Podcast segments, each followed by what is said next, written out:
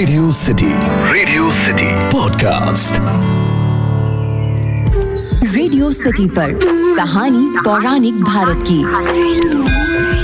आज मैं आपको आनंद रामायण का एक और बहुत ही मज़ेदार किस्सा बताता हूँ। रेडियो सिटी पर मेरा नाम है अखिल और यह है कहानी पौराणिक भारत की। जहाँ मैं आपको रामायण, महाभारत, पुराण इत्यादि से कहानी सुनाता हूँ। आज मैं आपको आनंद रामायण की वो कथा सुनाने वाला हूँ जो बहुत कम लोग जानते हैं। देखिए, जब रावण का वध हुआ और श्री राम जी वापस माता जानकी को लेकर अयोध्या आने वाले थे तो आने से पहले उन्होंने कुछ ऐसा किया जो ज़्यादातर लोग नहीं जानते।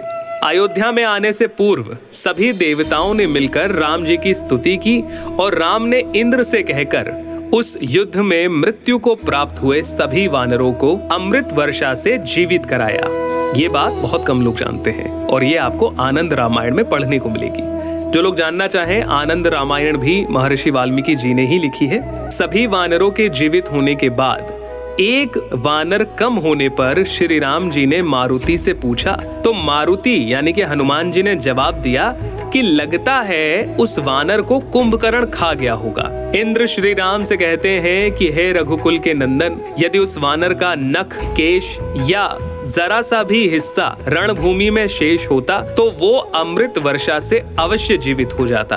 अब सवाल ये उठता है कि जब रणभूमि में अमृत वर्षा हुई तो राक्षस क्यों नहीं जीवित हुए? इसका जवाब देते हुए मारुति जी, यानी कि हनुमान जी ने कहा कि हमें इस बात का पहले से अंदेशा था, इसीलिए हमने उनके शवों को समुद्र में फेंक दिया। लेकिन वो जो वानर है जिसको शायद कुंभकर्ण खा गया है, वो जीवित नहीं हो पा रहा है। मारुति जी की इस बात को सुनकर राम जी ने यमराज की ओर देखा। राम जी के ऐसे देखने मात्र से यमराज जी डर गए और तुरंत उस वानर को राम जी के सामने लाकर खड़ा कर दिया। ये देखकर कि उनकी पूरी की पूरी सेना वापस से जीवित हो गई है। राम जी प्रसन्न हुए। इसके बाद सभी से मिलने जुलने के बाद, सभी को आशीर्वाद और वरदान देने के बाद, श्री राम जी पुष्पक विमान में बैठकर वापस अयोध्या आ गए।